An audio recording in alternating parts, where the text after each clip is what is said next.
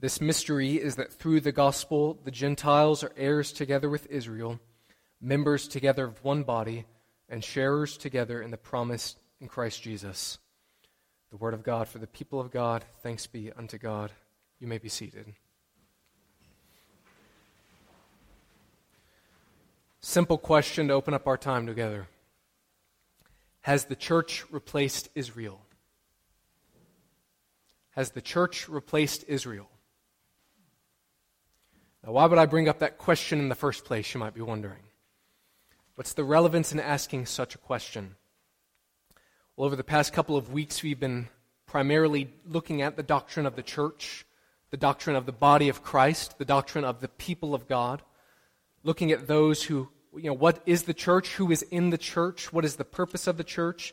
Next week, we're going to be looking at how should the church be ordered or structured. And today, it's very important that we ask a question about the correlation between Israel and the church. Okay? I'm going to zoom out and help you try to figure out why is that important and why is that relevant for us today. One of the core doctrines that we confess as Christians is God is faithful. Amen to that one? God is faithful. Okay? God keeps his word. He keeps his promises. As Hebrews tells us, our God is the same yesterday, today, and forever. The same God who spoke promises is the same God who's going to see that they come about. God keeps his good word. This is in stark contrast to, say, the God of Islam, who is a capricious God. And by that, I mean he can change his mind, he can go back on his word. He doesn't have to do what he says, he can just, on a whim, change his mind. Okay, our God is a God who is bound by his word, who is bound by his good word. Okay, God is faithful to his promises. We adhere to this and we believe this, we confess this as Christians. So think about it like this. In the New Testament, we see one of the precious promises that we hold on to, especially in the face of death. What is that? For those who die in Christ, Jesus is going to come back into the world is going to resurrect them from the dead, and he's going to renew this entire world so that all the resurrected with him will rule and reign in this renewed earth. Okay? That is the hope of Christianity. The hope of Christianity is not simply going to heaven, it's not simply getting a gold mansion. It is to be with God, but not just to be with God, it's to be with God here on earth. That's where God wants to have fellowship with us here on this earth. Okay, that's promises that are unpacked, that are dissected in Scripture, especially in the New Testament. And we believe that, we hold on to that, we take joy in that. Because why? God is faithful. God is going to see that His word happens, that His promises happen. So, what does that have to do with Israel? And when I talk about Israel this morning, I'm referring to the Jewish people, okay, the ethnic Jews, the, the ethnic people who descended from Abraham and following. So what does that have to do with Israel? All this talk about God's faithfulness. It's simply this Has God been faithful to Israel? Has God kept his promises to Israel? Or has he turned his back on them and forgotten them? Has God shifted his attention from Israel because Israel, you know, they sinned, they rebelled, they didn't believe in the Messiah. So God therefore turned his attention to the church and his primary focus is on the church today. Has he neglected the Jewish people in favor of the church? Has Israel's special place in God's heart been replaced by the church? I hope you see why this is an important topic. Because it's getting at the very heart of who God is. Is God faithful? Okay, that's the, the main concern that I want to address. Is God faithful to his people? And believe it or not, in the New Testament, this question, this very topic is brought up quite often. Because you have to keep in mind, in the first century, Jesus was a Jew, the disciples were all Jews, okay? This was steeped in Jewish um, doctrine and Jewish scriptures, right? The Old Testament. Christianity was not just this some foreign thing. Christianity was born and sprung out of a very Jewish context, all right? And in the first century, the Jewish people and the Gentiles, they were wrestling with this topic. how does the, where's the blend? How do Gentiles fit into God's picture with the Jewish people? And, and Paul and others were wrestling with these very questions in several of the letters that we have in the New Testament. So this morning, what I simply want to ask is Has the church replaced Israel? Okay? Here's the simple answer for you no. Okay? The church has not replaced Israel. Instead, the church has been grafted into the covenant promises of Israel and with Israel. Okay? Has the church replaced Israel? No. Instead, the church has been included to enjoy the plan of God's salvation. All right? So let's turn to God's word and consider what he says about this issue. Okay, this is a very big one, a very deep one, a very complex one. And like a lot of doctrines, I, I hope, I, I kind of get tired of saying it. You might get tired of me saying it, but I, it needs to be said. I cannot do justice to this topic in one sermon, okay? Much less a lifetime. Scholars and faithful Christians are still trying to wrestle with how do the Jew and Gentile thing piece together. A lot of the New Testament is consumed with this topic. We're going to do our best to give you, I'm going to do my best to give you some tools, some biblical framework, some lens by which you can think about this and even articulate it for your own life and for your own beliefs. So, to formulate a biblical understanding, we're going to look at number one Jesus is the true seed of Israel. Number two, Gentiles have been grafted in to the olive tree. The number three, the barrier between Jew and Gentile has been broken. All right, so firstly, Jesus is the true seed of Abraham. Turn to Galatians chapter 3, please. And I hope you have a Bible because there's, we're going to be looking at, staring at a few of these passages um, pretty directly. And as I preach, right, zoom out, preaching in general, when I, when I stand up here to preach, one of the underlying goals I intend to accomplish every Sunday, I'm not going to do it perfectly, but I'm going to strive to do it. One of the underlying goals I'm trying to do every Sunday is to have you be able to see with your own eyes where I'm coming up with stuff. Okay? Stated slightly differently. I don't want you to ever have to think, oh, he's just coming up with that out of nowhere. I want you to be able to see in the text what I'm saying. And I'm not trying to just say what I want to say, I want to say what God's word says. Okay? Our agenda is set by God Himself. Our goal, our responsibility is to submit to what He has said. All right, so Galatians 3:16 is what we're looking at. This is another good 316 verse for you to remember, if not the actual verbiage to remember the, the reference. Galatians 3:16. Look at it with me. The promises were spoken to Abraham and to his seed. Scripture does not say and to seeds, meaning many people, but and to your seed, meaning one person who is Christ. The promises were spoken to Abraham and to his seed. Scripture does not say into seeds, meaning many people, but and to your seed, meaning one person who is Christ. First of all, we have to ask what are these promises that Paul is referring to? God through Paul. The promises. What promises? What, what is Paul talking about? What is he referring to?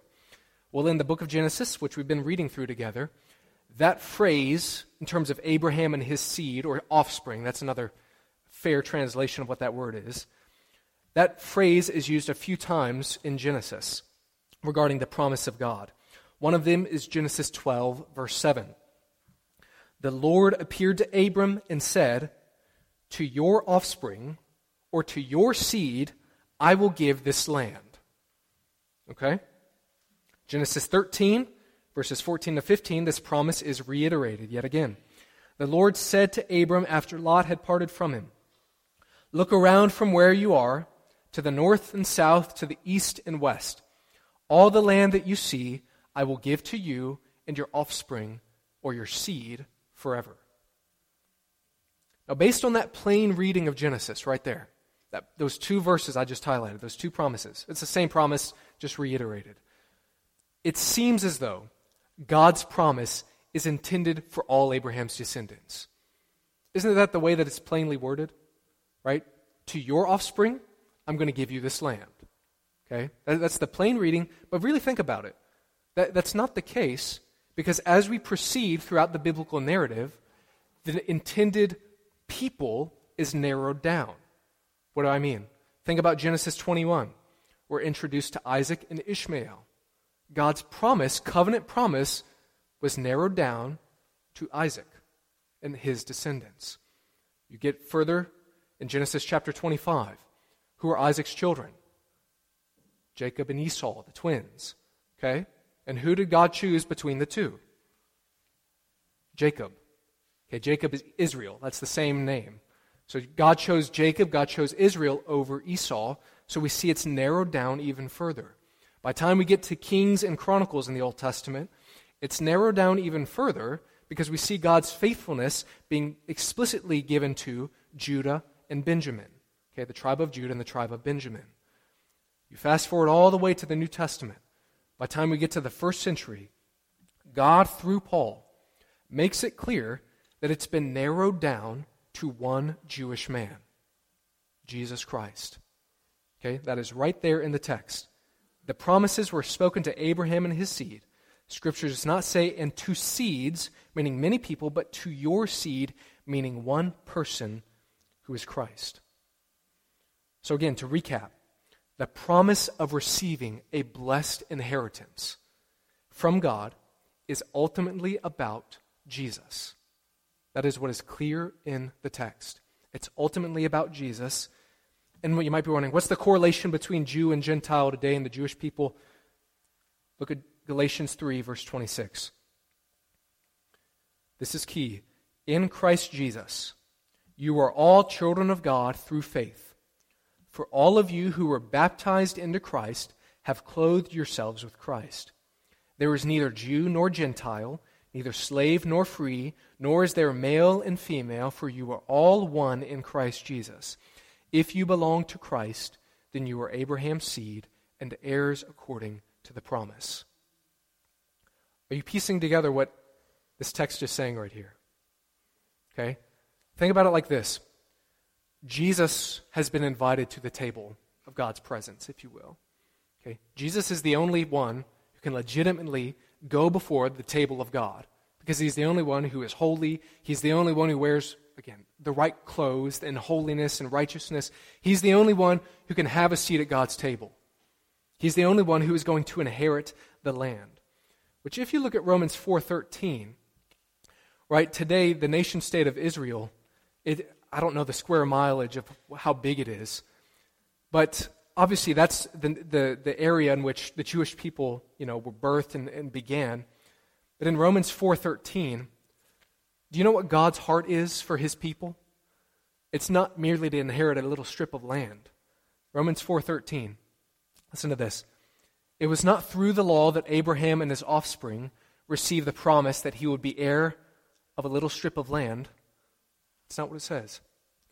It says it wasn't through the law that Abraham and his offspring received the promise that he would be heir of the world, but through the righteousness that comes by faith. God's intention, God's heart, from the very beginning in Genesis 1 2, his heart is for his people to rule, to inherit the entire world. Okay? And yes, the, the little area in the current Middle East, that's a microcosm of what God wants to do globally, right, in, across the entire world. So that's for Christ. Christ is the true, the faithful son of Abraham. He is the faithful son, the faithful seed of Abraham, and he is the one whom these promises were ultimately spoken about. But you see in Galatians 3, everyone who is in Christ. Now, what does that phrase mean? What does it mean to be in Christ?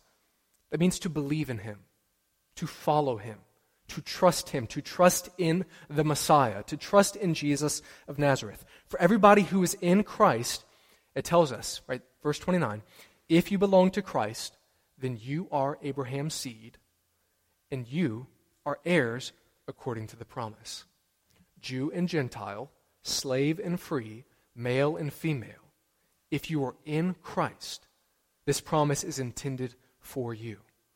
For all of God's people will inherit the land together. Okay? This is very important to take away. The promises spoken to Abraham and his seed are ultimately referring to Jesus.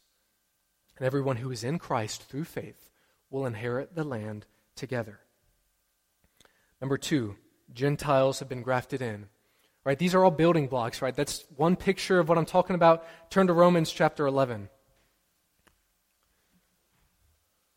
Trying to help formulate and train and instill in, in each of us a biblical worldview, right? How to think through these different things from a holistic, full picture perspective of what God's Word says. In the New Testament, Jesus and his apostles' first and primary mission field was to the Jews. Okay? That's not a controversial statement at all. Okay? Jesus' first mission field was to the Jewish people. And as Paul says in Romans 1:16, I'm not ashamed of the gospel because it is the power of God that brings salvation to everyone who believes. What's that phrase after that? First to the Jew, then for the Gentile. Okay? But nonetheless, the gospel was first for the Jew. It was first for the Jewish people because they were, as Roman 9, Romans 9 talks about, they were the ones who received. Let me, let me read this for you. So, Paul in Romans 9, he's addressing this issue. What's the benefit in there being a Jew? Right? If Gentiles can come into the, the kingdom, if Gentiles are going to inherit the world, what's, their, what's the benefit in being a Jew? Listen to what he says. Theirs is the adoption to sonship, theirs the divine glory, the covenants, the receiving of the law, the temple worship, and the promises. Theirs are the patriarchs, and from them is traced the human ancestry of the Messiah, who is God over all, forever praised. Amen. Okay? So it's firstly for the Jew, but it doesn't it's not exclusive to the Jewish people, okay? This is one of the big thrusts of the book of Acts the gospel is to go out first in Jerusalem, then Judea, which is the surrounding region of Israel, right? And then to Samaria, which is outsiders, kind of half breeds, half Jew, half Gentile. And then it's going to go to all the Gentiles across the entire world. By the time we get the book of Romans, well, where's Rome at? Okay? It's hundreds of miles away from Israel. It is in Gentile land. So Romans was written to Romans, right? And this audience is composed of both Jew and Gentile, most likely. And Paul is addressing the issue what is the role of Gentiles in God's plan? If God's plan and his heart, his intention was to bless the people of Israel, how do the Gentiles fit into this? That's what Paul addresses, especially in Romans 9, 10, and 11. Now look at chapter 11, verse 13. He, he explicitly says, I'm talking to you, Gentiles. And if, for whatever reason, forgive me, if you don't know what a Gentile is, that's you and me, okay? A Gentile is anybody who is not a Jew, who is not an ethnic Jew, all right? So it's most everyone in the world. I'm talking to you, Gentiles. He's addressing them directly. And then he uses a picture of Jesus as the olive tree. Okay, we find this in verse 16 and following. Paul says, If the root is holy, so are the branches. Okay, if the root is holy, so are the branches. And as we know from the imagery that Jesus himself used in John 15, right, Jesus is the root, he is the center trunk, he is the vine, and then there are branches that break off from that center thing that gives life. Okay, so Jesus is the root. If the root is holy, so are the branches. Jesus is the holy root. Okay? Now listen to verses 17 to verse 24. If some of the branches have been broken off, let me stop right there. Who is Paul referring to there? If some of the branches have been broken off, who were the original people connected with God? Israel, right? The Jewish people. Okay, there's a little bit of Bible history. This has a lot of stuff going on. I'm trying to help it make it simple for you. The Jewish people are those branches. Okay, they were connected to God. They were given, they, were, they received the covenant promises of God. Right there, verse 17, some of the branches have been broken off. All right? And you, though a wild olive shoot, have been grafted in among the others. Who's he talking about? Gentiles, outsiders to the faith. Okay? And you, you Gentiles, though a wild olive shoot, have been grafted in among the others, and now share in the nourishing sap from the olive root. Do not consider yourself to be superior to those other branches. If you do, consider this you do not support the root, but the root supports you. You will say then, Branches were broken off so that I could be grafted in. Granted, but they were broken off because of unbelief, and you stand by faith. Do not be arrogant, but tremble. For if God did not spare the natural branches, he will not spare you either. Consider, therefore, the kindness and sternness of God. Sternness to those who fell, but kindness to you, provided that you continue in his kindness, otherwise you will also be cut off. And if they do not persist in unbelief, they will be grafted in, for God is able to graft them in again.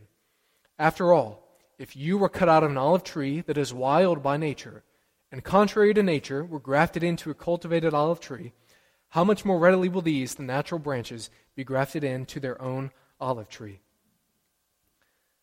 Do you see a little picture of what's going on there? Okay? Gentiles have been grafted into the olive tree of God's kingdom. Gentiles have been included, have been invited to participate in the root, in Christ.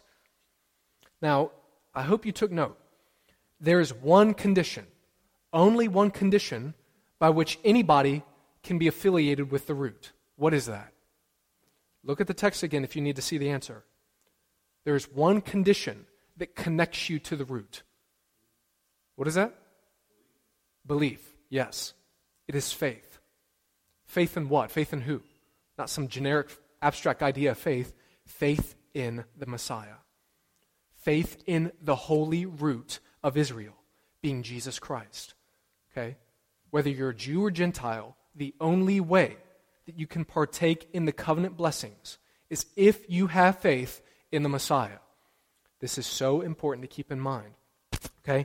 There's kind of two spectrums by which people approach Israel in general.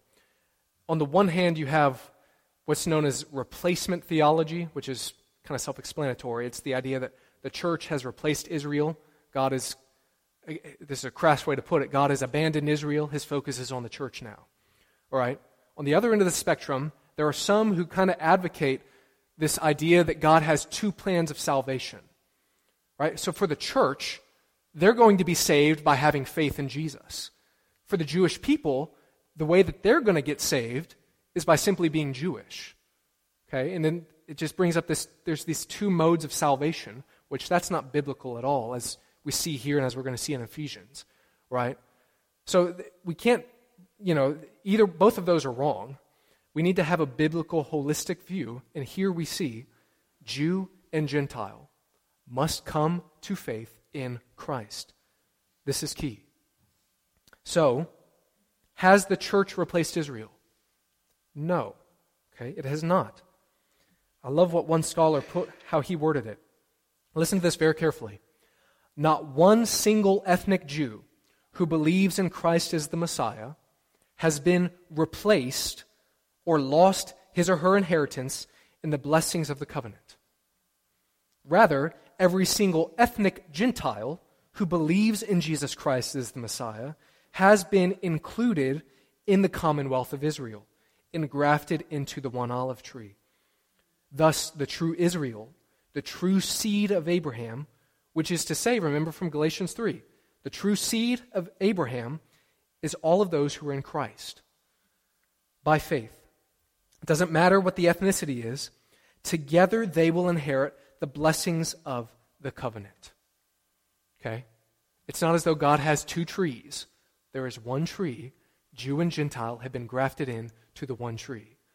All right? And as Romans 15:27 says as Paul later would say, the Gentiles, you and I, we have shared in the Jews' spiritual blessings. Okay? Number 3. The barrier between Jew and Gentile has been dismantled or broken.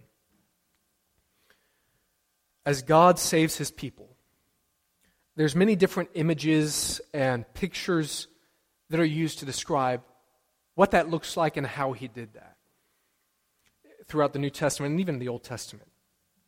If you only think of salvation in terms of this tree, in terms of the agricultural, um, you know, analogy, it only gives us a limited perspective.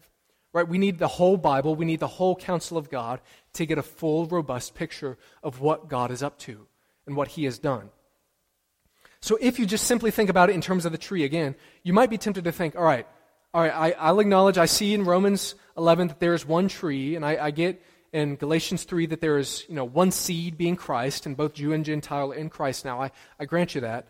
But especially with the tree image, it seems like the Jews are still over here, these kind of branches on this side, and then the Gentiles have been grafted in over here.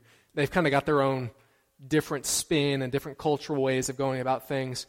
Yeah, sure, we share in the same uh, root, we share in the same trunk, if you will, but they're still kind of distinct and separate. Now, yes, does God, when you become a Christian, does that mean your ethnicity is gone?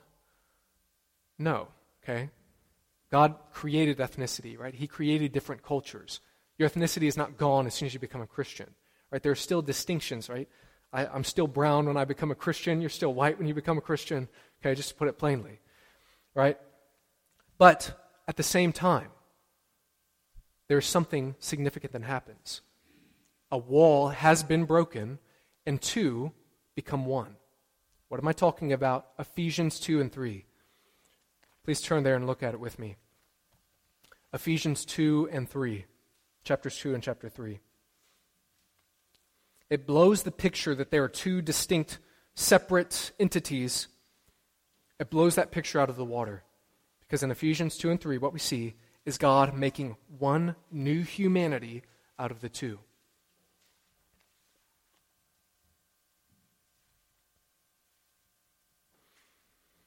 So in Ephesians 2, verses 1 to 10, what is Paul doing there? God, through Paul, extolling the glory of salvation.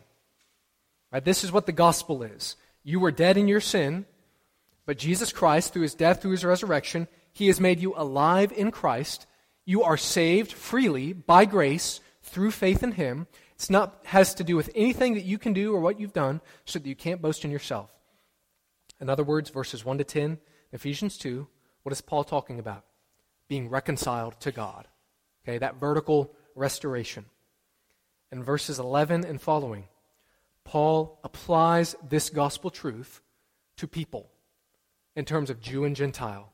You've been reconciled to God, but look at how the gospel reconciles you to one another. Two very distinctly different sets of people, God is now uniting together through his Son, Jesus Christ. This is an astonishingly beautiful passage, and I just want to read all of it. Ephesians 2, verses 11 to 22. Listen closely. Therefore, remember that formerly you who are Gentiles by birth and called uncircumcised by those who call themselves the circumcision, which is done in the body by human hands. Remember that at that time you were separate from Christ, excluded from citizenship in Israel and foreigners to the covenants of the promise, without hope and without God in the world. But now, in Christ Jesus, you who were once far away have been brought near by the blood of Christ. For he himself is our peace, who has made the true groups one and has destroyed the barrier, the dividing wall of hostility, by setting aside in his flesh the law with its commands and regulations. His purpose was to create in himself one new humanity out of the two thus making peace, and in one body to reconcile both of them to God through the cross, by which he put to death their hostility. He came and preached peace to you who were far away, and peace to those who were near. For through him we both have access to the Father by one Spirit. Consequently, you are no longer foreigners and strangers, but fellow citizens with God's people, and also members of his household, built on the foundation of the apostles and prophets with Christ Jesus himself as the chief cornerstone. In him, the whole building is joined together and rises to become a holy temple in the Lord. And in him, you too are being built together to become a dwelling in which, in which God lives by his Spirit. Now, Jew and Gentile are united. Okay? Ontologically speaking, Jew and Gentile, for those who have faith in Christ, we are now one people of God. Does that mean that there's perfect unity in the church? Far from it, okay? But that's what Ephesians 4 and following are all about. Ephesians 1, 2, and 3 more or less are about this is the gospel. This is what God has done to reconcile you to himself. This is what the gospel means for you amongst yourselves. Jew and Gentile have been united together. Then Ephesians 4 and following, what does he say? As a prisoner for the Lord, I urge you to live a life worthy of the calling you have received. Be completely humble and gentle. Be patient, bearing with one another in love. And then verses 3 to 6, I think is quite significant, especially in light of what we just read. Make every effort to keep the unity of the Spirit through the bond of peace. There is one body and one Spirit, just as you were called to one hope when you were called, one Lord, one faith, one baptism, one God and Father of all, who is over all and through all and in all. You see the repeated word there one, unity. Maintain unity. Be one in Christ. Fight for that unity. Strive for that unity in a good, God pleasing way. So, yes, we are one in Christ. It takes a lifetime to live that way, to act that way. But nonetheless, it's explicitly clear Jew and Gentile are now one together in Christ Jesus. And look at Ephesians 3, verses 1 to 6. Paul says that this work, this unifying work, is one of the great mysteries of God. Okay, so if you're having trouble to scratch your head around this one, well, it's a mystery of God. All right? But if, in Ephesians 3, verse 6, what we opened with, the Word of God says, This mystery is that through the gospel, the Gentiles are heirs together with Israel, members together of one body, and sharers together in the promise in Christ Jesus. So, church, wrapping it all up. Jesus is the true Israel. He is the true, faithful descendant of Abraham, the one who perfectly and faithfully lived out the covenant demands that were placed upon Abraham. He kept up his end of the bargain, if you will. Every other person, Abraham, Isaac, Jacob, you get to all the kings of Israel, every single person has fallen short of that standard. There is only one who is perfect, and that is Christ himself. He is the faithful, the true seed of Israel. Church, Gentiles have been grafted in to the olive tree. We have not replaced any faithful, believing Jew. By no means. We have been included in God's plan of salvation. We have been invited to the table alongside our Jewish brothers and sisters. And now, because of what Christ has done, there is no more barrier. There is one. The, wa- the wall has been broken. There is now one body of Christ few application points, and then I'm done applying all of this. When it comes to this doctrine of Israel and the church, or Jewish people in the church, I please encourage you be humble and please search the scriptures. Okay? There are many TV preachers and many YouTube preachers that make their entire ministry based on both Israel and the end times. Usually they go hand in hand. Okay? Not everything they say is true. They are very loud. I, have come across several of them this past week. Not everything they say is true. On the converse, I'm not saying they're all false heretics, right? What I'm saying is be humble and search the scriptures. Okay? Fact check everything, if you will, to what God's word says. And on that note, number two, interpret the Old Testament through the lens of the New. All right? And just straight up acknowledging today, I'm fully aware that there are tons of promises in the Old Testament about Israel, about the land, about the people, right? About all this kind of stuff. There's a whole lot of them. And I'm down for conversing with you about what does that mean? When is that going to happen? What does that look like? I simply say this interpret the Old Testament through the lens of the New. Right? Because we ought to ask how should we understand the Old Testament in light of who Jesus is and what he has done. It's so important to do that because if you only take the Old Testament and apply it straightforwardly and literally, you might be misapplying it. I'm not saying it's all spiritual, it's all allegorical. I'm not saying that at all. What I'm saying is, as Paul and Jesus himself did, look at the Old Testament through the lens of the New. Number three, be grateful. Okay, be grateful. I hope that through our time together, what we did this morning, I hope at the very least you're grateful. Okay? Remember where you came from. That's one of those things I think parents say to kids, right? Remember who brought you into this world. Remember where you came from. And it's true. Remember where we came from. We as Gentiles do not deserve the covenant blessings of God. We do not deserve the blessing of being able to have His Word, to know His Word, to live out His Word. You and I, as Gentiles, have been grafted in. We have been invited to the dinner table, if you will. Okay? You do not deserve to be at the table. You've been invited in graciously. Be grateful for that invitation, for that inclusion. And then finally, be praying for the Jewish people. Okay? Pray for the Jewish people. Romans 15, 27 I quoted that one earlier. It says, If the Gentiles have shared in the Jews' spiritual blessings, they owe it to the Jews to share with them their material blessings. Now, in context, what is Paul talking about? Well, there's a Jewish group of believers who are poor, who need food, who need water. And what is Paul saying? He's admonishing and encouraging the Roman church hey, you Gentiles, you have shared in the salvation of the Jews the least you can do is share with them your material blessings. Give them some food, give them some water. What you have partaken from them is far greater than anything you could ever give to them. So, what does that mean for you and I today, 21st century? Yes, there are ministries that do support Israel, that do bless and serve the Jewish people primarily. If you want some of those, I can um, connect you with some of those afterwards or later on. But one of those, you know, those classic things we can all do pray pray for the Jewish people. And yes, I'm talking about pray for what's currently going on, right? All the chaos and the war going on in the current nation state of Israel. Yes, pray for peace. But more than that, what's more dire, and I hope you see this, for Jewish people, for Palestinians, for all the surrounding nations there, what's more dire than for human peace is for those people, for all of us, to have peace with God right? Pray for the Jewish people that they might trust in Jesus as the Messiah.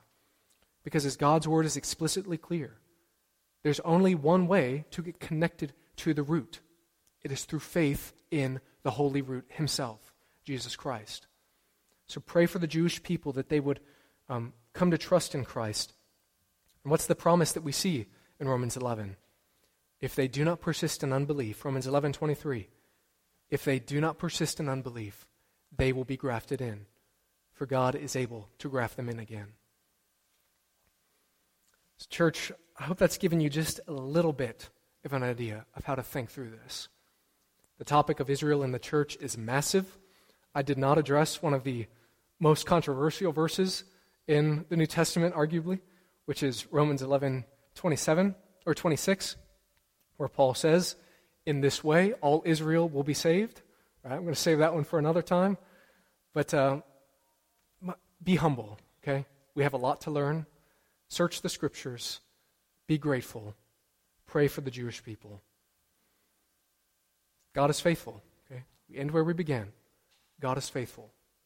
God has not given up on his promises. God has not given up on his love for the Jewish people. Instead, God has expanded that love to include Gentiles. He loves the Jewish people, He loves Gentiles. He wants all to come to Him through faith. May that be what we as a church strive for, to see more and more people come to faith in Christ. So, church, let's pray, and then we'll um, close with the doxology.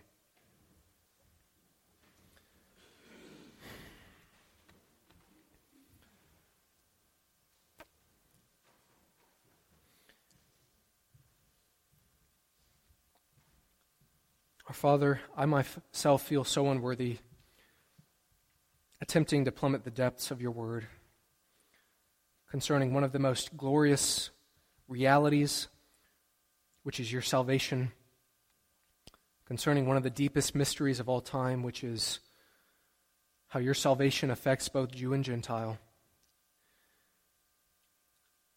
Father, I'm inadequate. I fall short. And Father, for all of us, we confess and acknowledge that our own limited, finite human understanding falls short of fully grasping all that your word says. But nonetheless, we thank you that you have spoken to us.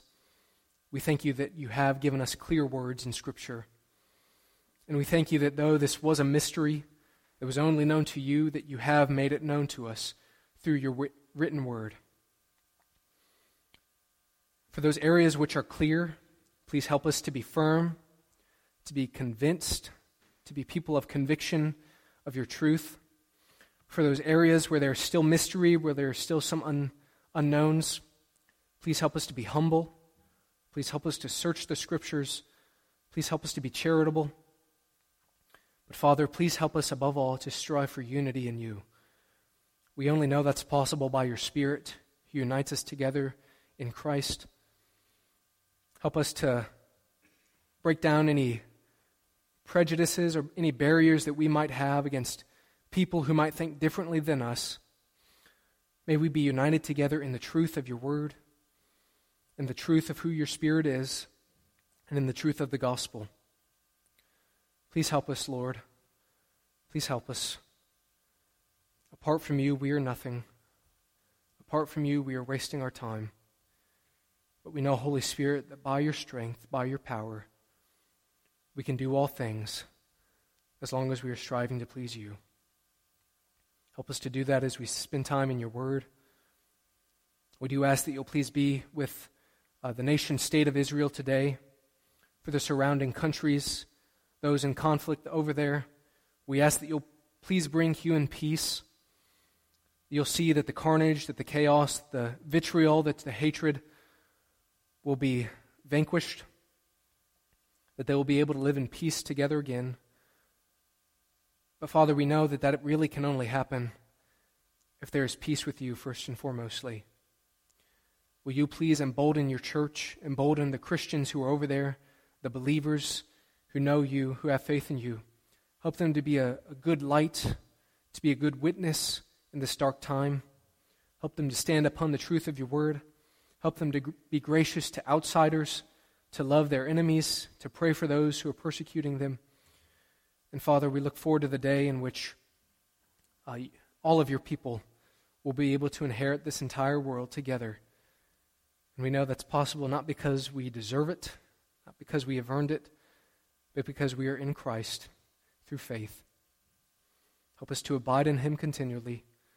Be with us on our ways as we go about our days. In Jesus' name we pray. Amen.